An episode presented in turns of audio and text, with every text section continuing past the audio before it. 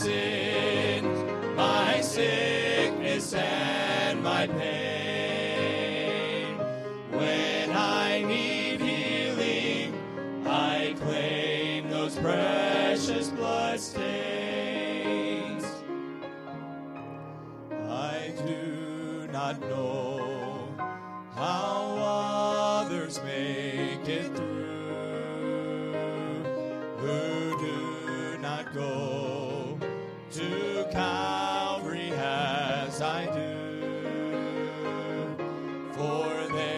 There's a healing, cleansing stream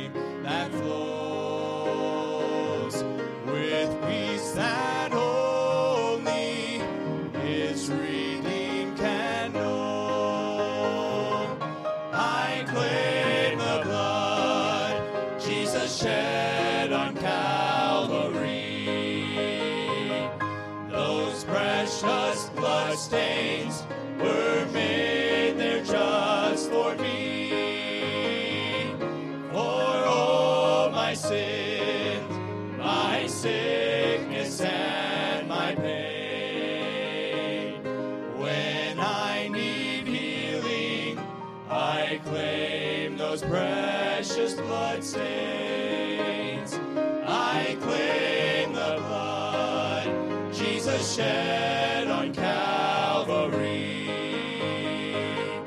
Those precious blood stains were made there just for me. For all my sins, my sickness and my pain. When I need healing, I claim those precious blood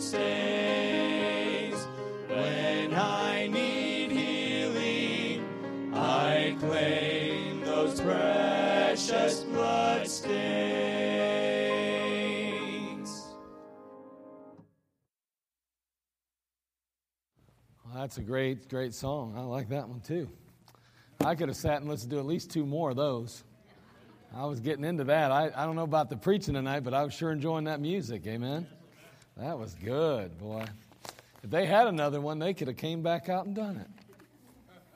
I'm always afraid to ask these guys to do that stuff because I'm afraid I'll catch them off guard.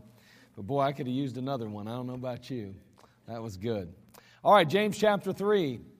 James chapter 3. We're probably going to close this thing down tonight on this subject when should we hold our tongues according to Scripture? Actually, tonight we're going to be looking at when should we open our mouths? That'll be a change, won't it? James chapter 3. James chapter 3. We'll read just a couple of those verses and then we'll uh, touch on some things and move right on into our new material. But uh, boy, we're going to talk about when should we open our mouths. And uh, I, I don't think it'll be anything probably you've never heard before, but it'll certainly be something that we can certainly heed and, and uh, better ourselves by doing. Chapter 3, beginning in verse 3, the Bible says, Behold, we put bits in the horses' mouths that they may obey us. And we turn about their whole body, behold, also the ships, which though they be so great and are driven of fierce winds, yet are they turned about with a very small helm, whithersoever the governor listeth. Even so, the tongue is a little member, and boasteth great things. Behold, how great a matter a little fire kindleth. And the tongue is a fire, a world of iniquity. So is the tongue among our members, that it defileth the whole body, and setteth on fire the course of nature, and it is set on fire of hell. Well, we've been talking about when to hold your tongue, and we said, well, when you're tempted to flatter a wicked person. If you're supposed to be working in the heat of anger, you should hold your tongue. When you don't have all the facts, or when you're tempted to joke about sin, you ought to hold your tongue. if you would be ashamed of your words later, you ought to hold your tongue. Or before we make a vow or promise we should, uh, that uh, we're not going to keep. Or when you're tempted to tell an outright lie. Or if your words will damage someone else's reputation or destroy a friendship, you ought to hold your tongue. When we're feeling critical or when it's time to listen, we ought to hold our tongue. And finally, we concluded by saying, well, when we don't have anything really worth saying, we ought to hold our tongue. Well, tonight we're going to talk about when should we open our mouths. And so it's been a number of weeks we've been dwelling on this when not to. And tonight we're going to look at when we should. Let's go ahead and have a word of prayer and then we'll go ahead and do so. Father, we thank you for this time together. Thank you for the music. I appreciate that choir. What a blessing they are. And then, Lord, the quartet tonight or the specials this morning. We're just so grateful, Father, for the music program here, or just how it just uh, focuses our attention on you. And Lord, how we're able then to prepare our hearts for the message and to just ready ourselves to receive what you'd have for us. Lord, how it prepares my heart even to share. And I just pray that I'd be open to your leadership. Lord, I just want to be a conduit means by which your voice can travel through and ultimately reach your people. Lord, I have nothing to say except it come from you. Lord, anything that I would say in my flesh would certainly not be profitable. So fill me with your spirit and allow me to be your mouthpiece tonight. That you take these simple truths and a simple lesson, and may we apply it to our lives. And may we be better for having do, done so. Now bless your people. Lord, be with those that are sick tonight. I know there are a number of folks that are not feeling well. Meet their needs as well. We love you. We need you. In Christ's name, amen. All right, so when should we open our mouths? Well, here we go. First of all, we ought to open our mouths to confess sin. We ought to do that. I'm not just saying it's the right thing to do when you do it, I'm saying that you ought to make a point of opening your mouth to confess sin. I ought to make a point of doing that as well. 1 John chapter 1 verse 9.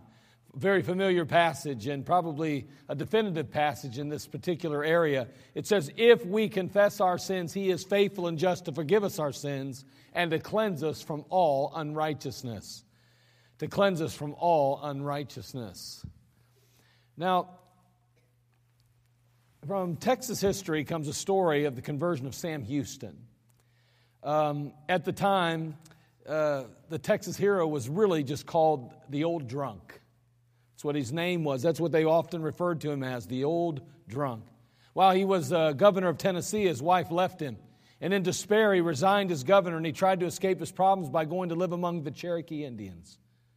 He stayed drunk most of the time. It said that the Indians, as they would walk through the forest, they'd have to move him out of the path where he laid, and he was just there in a drunken stupor. Later, he went on to Texas and he became the great hero of the Texas Revolution when he routed General Santa Anna's army. Remember Houston's battle cry? Remember the Alamo? Well, that particular phrase helped to win independence for Texas. He married the daughter of a Baptist preacher and he later, later trusted Jesus Christ as his Savior, but he still had some of his old tendencies. That old flesh just kind of bothered him from time to time. And one day he was riding along a trail and his horse stumbled along, and Houston kind of kind of at that point the, the horse stumbled along and so did he in that regard. And he just kind of cursed. He just kind of at the same time kind of simultaneously cursed. He cussed.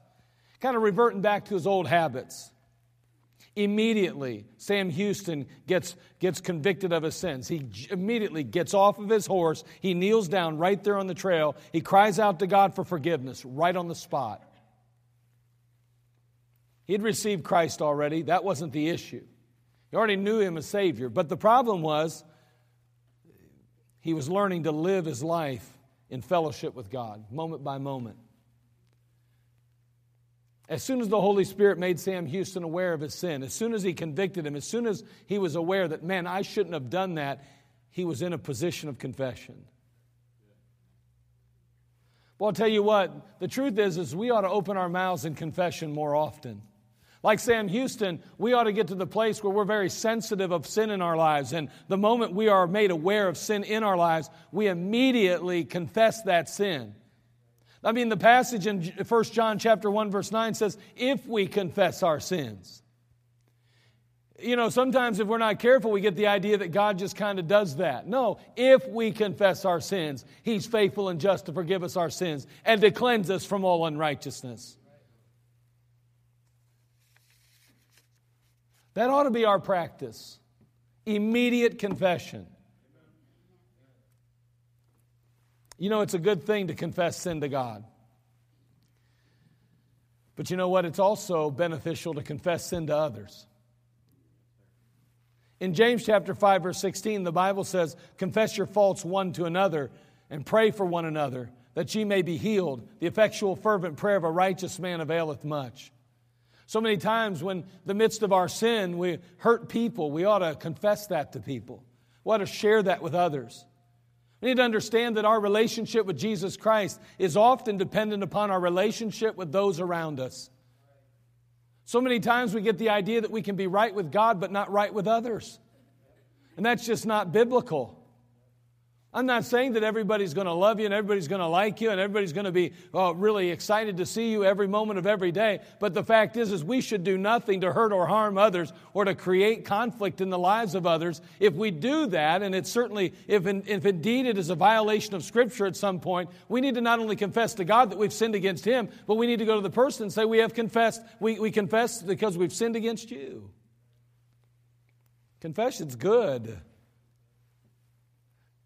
the act of confession is really medicinal, it's good medicine. In Psalm chapter 32, verse 3, the psalmist says, When I kept silent, my bones waxed old through my roaring all the day long. And somebody can say, well, that has to do with praise. I, I, believe that we could associate that, we could certainly apply that. But let me tell you something else. When you keep quiet when you should be confessing, I promise you, uh, your uh, bones are going to wax old through roaring all the day long. See, there is nothing that takes the joy out of life any more than unconfessed sin weighing on the conscience. And today we the Bible talks about neither could they blush.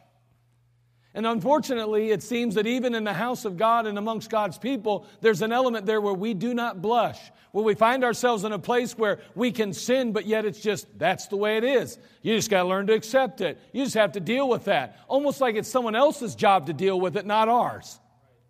But may I say that there ought to be an element of, of, of, of, of, of, shame to sin, and there ought to be that weight and burden of sin, and we ought to feel the need to confess our sins. So, boy, I tell you what, you want to talk about a need, or should I say, to open our mouths when we ought to do so, we ought to be opening our mouths consistently and continually to confess sin.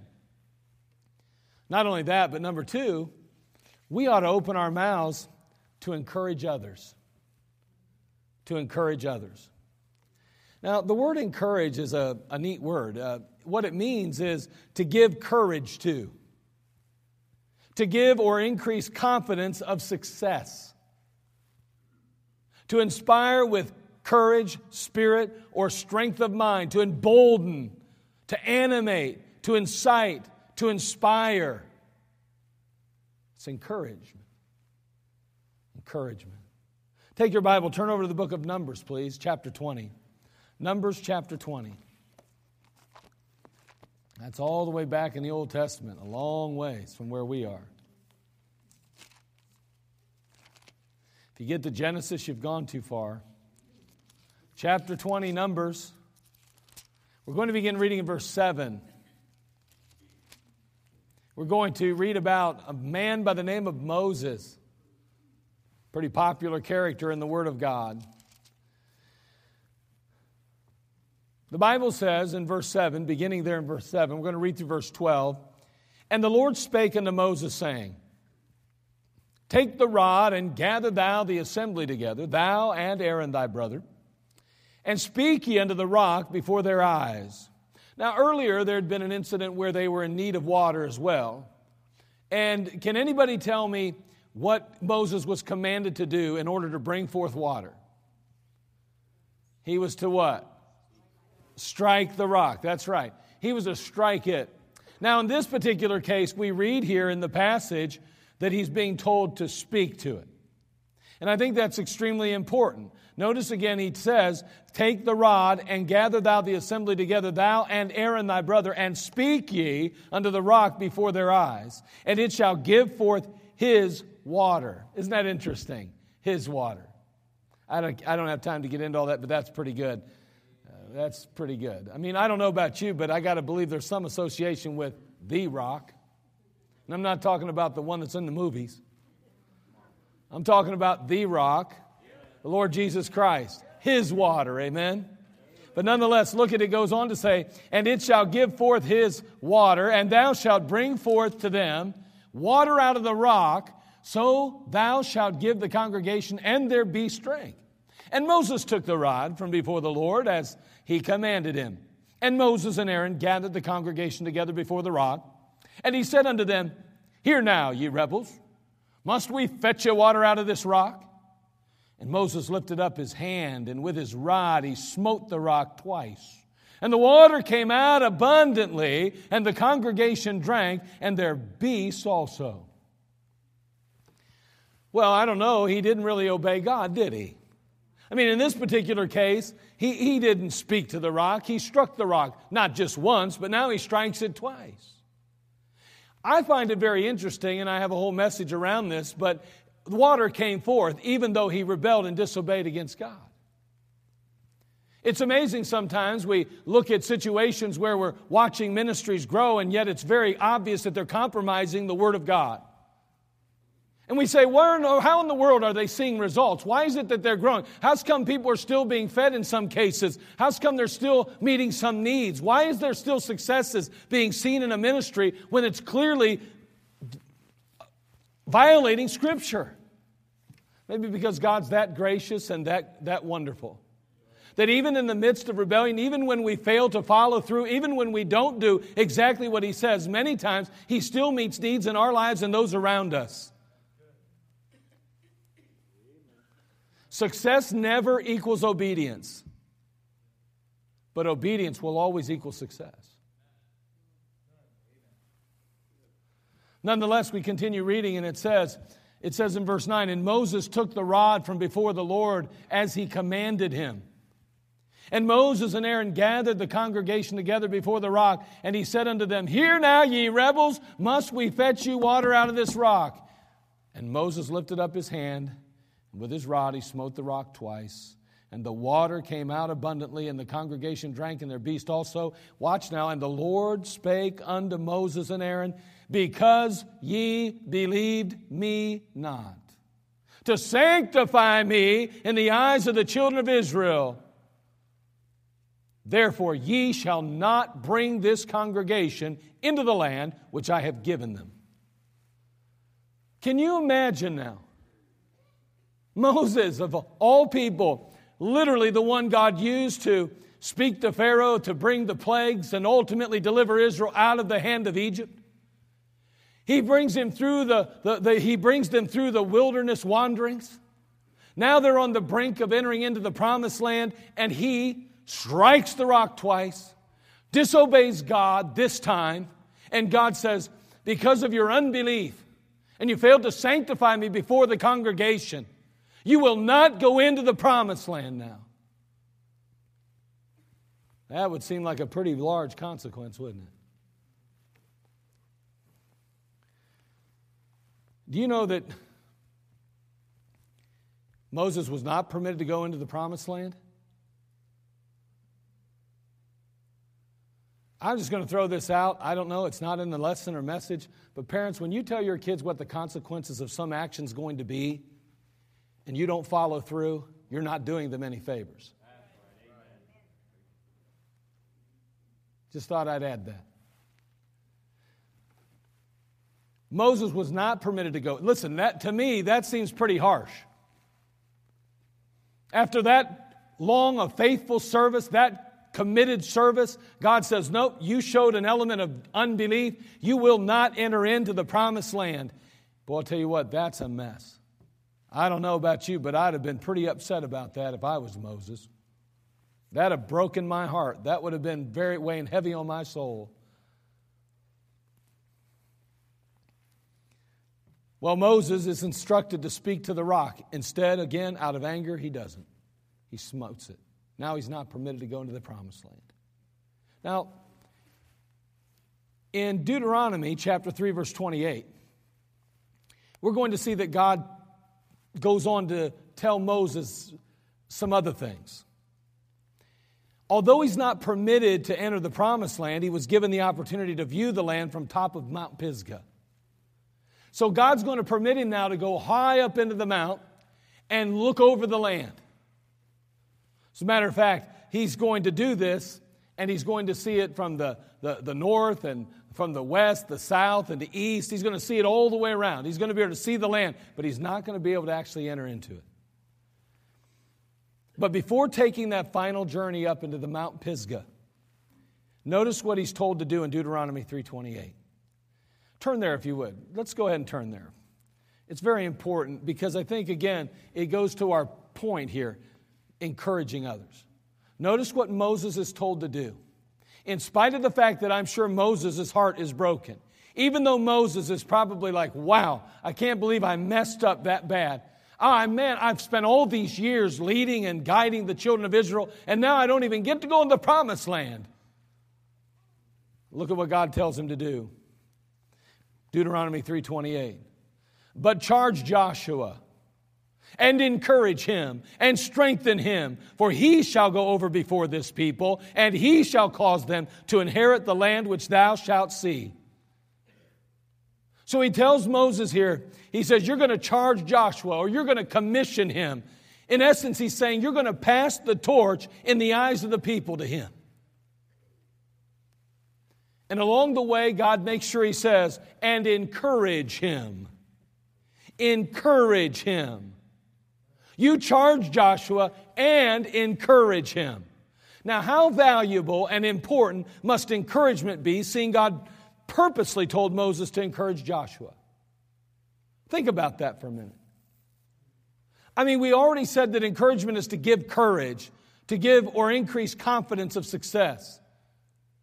I mean, I've been leading these people for 40 years, and now I'm not going to be able to go into the promised land. By the way, Joshua, you're going to lead them into the promised land. By the way, congregation, Joshua's going to be your leader. And God says that's not enough. You got to encourage him. You got to convince him of the success that will be his. You got to help him understand that he's going to be victorious. You got to help him to realize that his confidence level can be high because I'll be with him. Well, you got to encourage him. How necessary is encouragement in each and every one of our lives then? On May the 24th, 1965, a 13 and a half foot boat slipped quietly out of the marina at Falmouth, Massachusetts. I always say that wrong, so don't laugh at me. My kids are like, say it again, Dad. I'm like, ah, shut up. Because I can't say it. I'm not even going to try to say it again. It would be the, eh, listen, it would be the smallest craft ever to make the voyage across the Atlantic Ocean to England. 1965. A 13 and a half foot boat going all the way across the Atlantic Ocean to England. The Tinkerbelle is what it was called, and it was piloted by Robert Manry. He was a copy editor for the Cleveland Plain Dealer. He had been there in that position for 10 years at a desk. And he figured, well, you know what? I've had enough boredom in my life, so I'm going to go ahead and fulfill my greatest dreams. I'm going to sail this little boat across the Atlantic. Manry was afraid. He wasn't really afraid of the ocean itself as much as he was afraid of those that were going to try to talk him out of doing it. It had never been done before. This isn't just, you know, taking a, a cruise across the lake. I mean, we're talking about the Atlantic Ocean. So he didn't share that dream with too many people. He didn't tell too many that he was going to do it. He told some relatives, and he especially confided in his wife, Virginia. Well, the trip wasn't pleasant in the least. He spent nights of sleeplessness trying to cross shipping lanes without getting run over or sunk. Weeks at sea caused his food to become tasteless, and the prolonged loneliness led to this led to terrifying hallucinations. His rudder broke three times during the course of this journey. Storms swept him overboard. If it hadn't been for the fact that he'd been roped off, if he hadn't been tied off by rope, he'd have been lost at sea.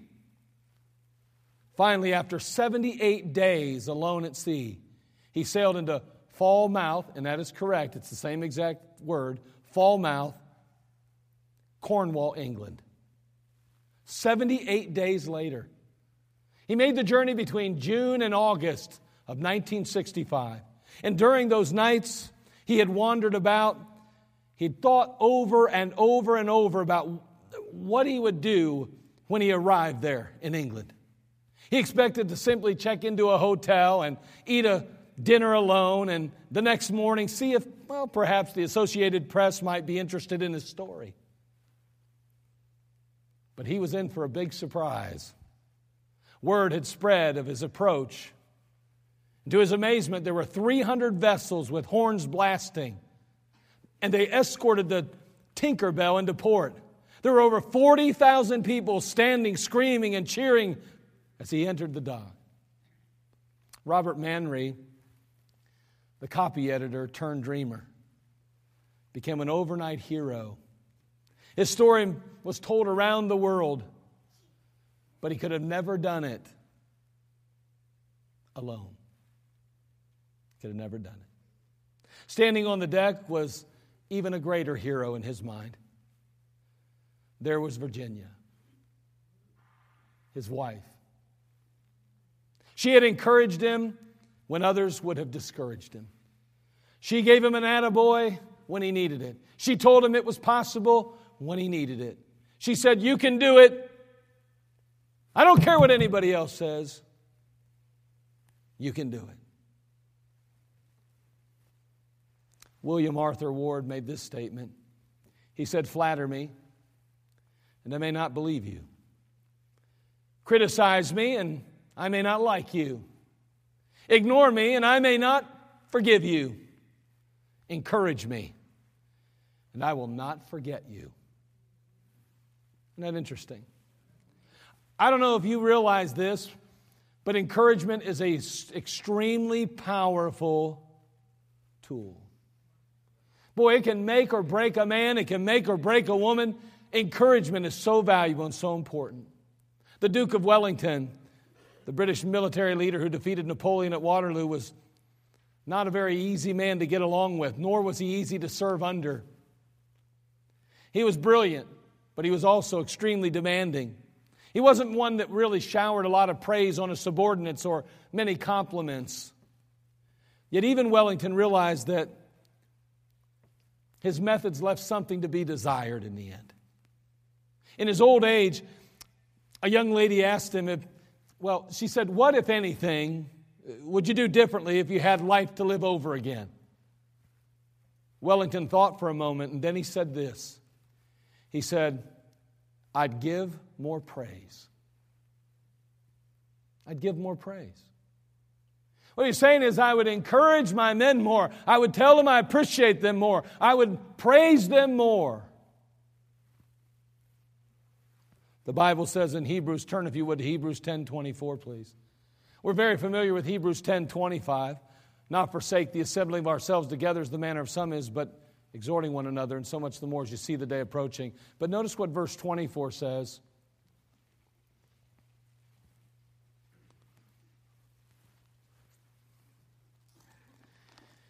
Hebrews 10:24 says, "And let us consider one another to provoke unto love and to good works." You know what that says to me? I don't know what it says to you. It says encourage one another to me. I mean to provoke unto love, to provoke unto good works, to encourage one another in those things. It's not enough to simply do a good job yourself. It's not enough to simply be a good Christian in your own eyes or in the eyes of those around you. To be the kind of Christian God intends you to be, to, to, God intends me to be, we've got to be encouraging others.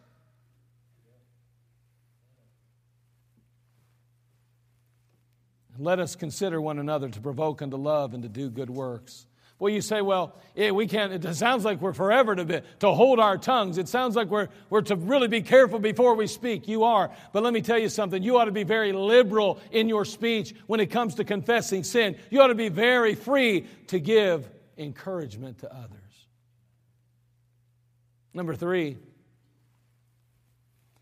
I mean, when should we open our mouths? Well, to praise the Lord. To praise the Lord. We ought to open our mouths to praise the Lord.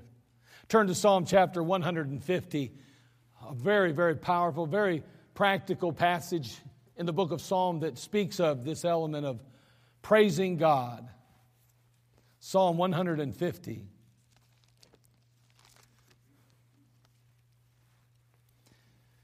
Uses the word praise quite a bit here. Psalm 150, we'll read the whole chapter. Six verses. Some of you got pretty nervous, didn't you? Man, we're going to be here a while. I didn't say Psalm. What's the long one? Anybody remember? Yeah, I didn't say 119. How many verses? Anybody remember?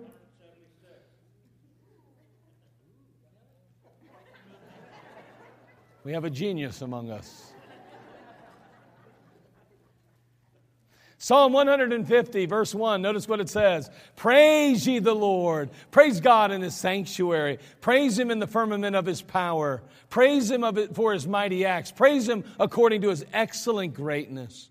Praise him with the sound of the trumpet. Praise him with the psaltery and harp. Praise him with the timbrel and dance. Praise him with the stringed instruments and organs. Praise him upon the loud cymbals. Praise him upon the high sounding cymbals. Let everything that hath breath praise the Lord. Praise ye the Lord. Well, I don't know about you, but it seems pretty clear to me we ought to be praising him. Now, listen, we ought to open our mouths wide and we ought to lift them up and praise the Lord. Man, I don't think there's anything wrong with saying, Hey, man, Glory to God. Praise the Lord. There's nothing wrong with that. I don't know, but sometimes I'll sit up here and hear somebody say, Hey, man, and I get fired up. I think, Praise God. That's good. I mean, we go to ball games and we say, Woo! We go to church and we say, Man, we ought to be praising the Lord. Listen, I know some people aren't quite as vocal as others, and that's fine. But I know some of you are real vocal. And it'd be good to praise God every once in a while. Matter of fact, as much as possible, we ought to be praising Him all the time. The British minister, W.E. Sangster, he began to lose his voice and mobility in the mid 1950s. He had a disease that caused progressive muscular atrophy. As he recognized that the end was near, he threw himself into his writing and praying. In the midst of his suffering, he pleaded, Let me stay in the struggle, Lord. I don't mind if I can no longer be a general, but give me just a regiment to lead. Sangster's voice eventually failed completely, and his legs became totally and utterly useless. On Easter morning, just a few weeks before his death, he took a pen and he shakily wrote his daughter a letter. In it, he made this statement. He said, It is terrible to wake up on Easter morning and have no voice with which to shout, He is risen. But it would be still more terrible to have a voice and not want to shout. I don't know about you, but I was sitting reading that the other day and I went, That's powerful. That's powerful. That's powerful. I found myself say three times. I'm going to tell you something. I don't know about you, but he, I mean, listen to that again. He said just a few weeks before his death, he couldn't speak. He couldn't even walk. He said, It's terrible to wake up on Easter morning and have no voice with which to shout, He is risen. But it would be still more terrible to have a voice and not want to shout. How often are we guilty of that?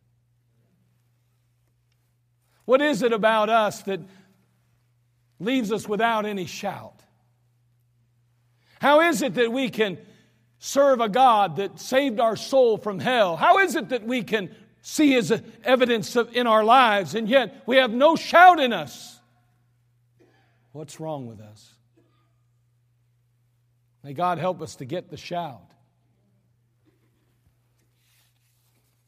Well, I'll tell you, if we start talking about when should we open our mouths, well, to confess sin, to encourage others, to praise the Lord.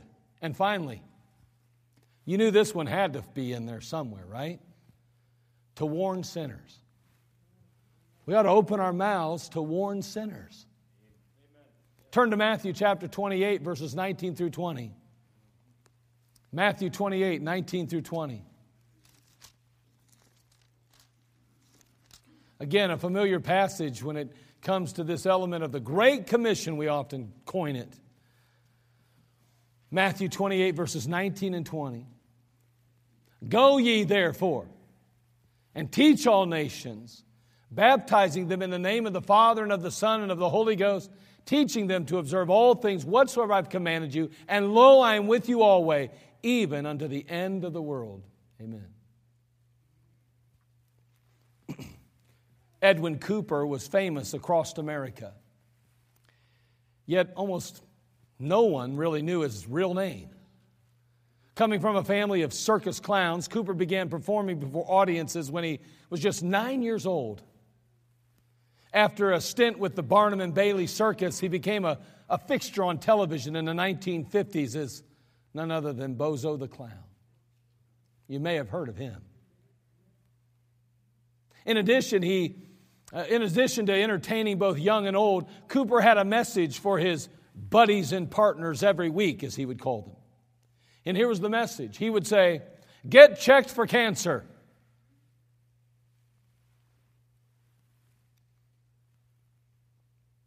The only problem was that Cooper was so busy working that he neglected to follow his own advice. By the time his cancer was discovered, it was too late for it to be treated. Edwin Cooper died at just 41 years of age from a disease that he had warned so many others to watch out for.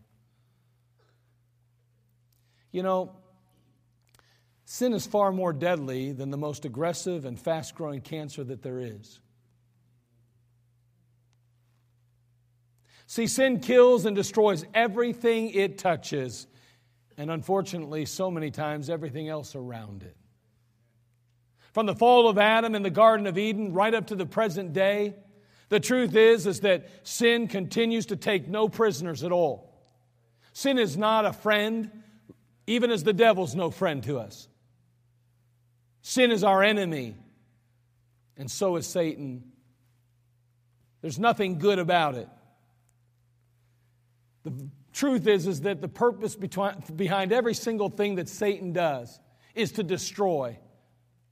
The Bible tells us in the book of John, chapter 10, verse 10, that the thief cometh not but for to steal and to kill and to destroy. Do you know that Satan hates everything and anything that's good? The devil brings destruction to everything within his reach. Well, I know he makes sin look good, and I understand that he tries to make it appealing, but the truth is, it's all a ploy because in the end, his only goal is to wreck and ruin lives and relationships. When we look at sin the way God looks at sin, we'll never find anything amusing about it. There'll be nothing humorous or nothing funny about it. We'll not make it the subject of jokes and we won't certainly share it with others. We'll not allow ourselves to be tempted to get, you know, just a little bit closer just in order to see if it's still safe. You know, let's test the waters. Let's see how close we can get to sin. Let's see how close we can get to the edge before it actually costs us. Now, we won't do that if we recognize and see sin the way God does. In Acts chapter 20, verse 31, the Bible says, Therefore, watch and remember that by the space of three years I ceased not to warn everyone night and day with tears. The Apostle Paul is speaking there and he's letting them know that I have spent night and day telling you, sharing with you the truth of the gospel, begging you, pleading with you. I shed tears for three years. I ceased not to warn every single person night and day with tears. a passion for souls, a desire to see people saved, to warn everybody he came in contact with. In Psalm chapter 126, verses 5 and 6, we read, They that sow in tears shall reap in joy. He that goeth forth and weepeth, bearing precious seed, shall doubtless come again with rejoicing, bringing his sheaves with him. You know, like Edwin Cooper, we need to warn everybody we possibly can about the scourge of sin. But in the process, don't forget to examine your own life.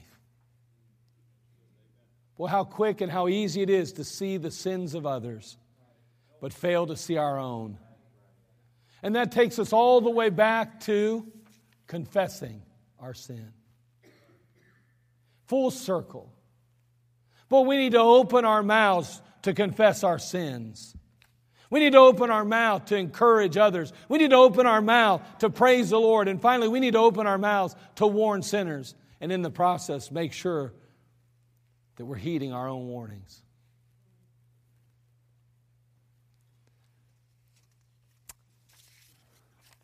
The tongue. What a mess it can be. What problems it can provide. But on the other hand, it can be a true blessing if it's used the proper way. May God help us to speak when we ought to speak and to do the right things with our tongue. I don't know, maybe there's some sin that you need to confess tonight. Maybe there's someone you ought to encourage this evening. Maybe even as a parent, there's a child that's living across the country that you need to write a note to, or text, or to call, or email and say, Hey, I just want you to know how happy I am and proud I am of how hard you've been working lately and what you've been doing with your life. Praise and encouragement. Maybe you need to praise the Lord tonight. You've been a little bit discouraged. Maybe you found yourself in the depths of despair. You've started to question whether God's even good anymore. Maybe you just need to praise Him tonight. And for sure, every last one of us need to be more active in telling others about Him and sharing Christ with others. We need to open our mouth and warn sinners tonight. Well, may God help us tonight to open our mouths when we ought to and to shut them when we should as well. Father, we come to you. We thank you for this time together and we ask, Lord, that you'd speak to our hearts and work in our lives. Thank you for these that have gathered tonight. Lord, just some simple thoughts tonight about when to open our mouths. After all the warnings to shut them, to hold our tongues, now we want to loose them for your purpose and your glory. Father, help us, Lord, to be quick to confess sin. Father, help us to be quick to encourage others and to praise you and quick to warn sinners. Bless us now, we pray. We'll thank you in Christ's name. Amen. Let's all stand, every head bowed, every eye closed.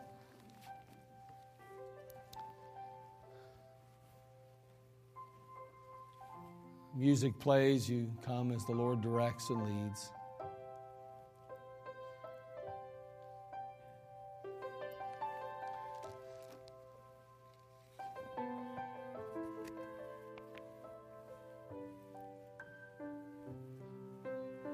How many lives have been destroyed by criticism?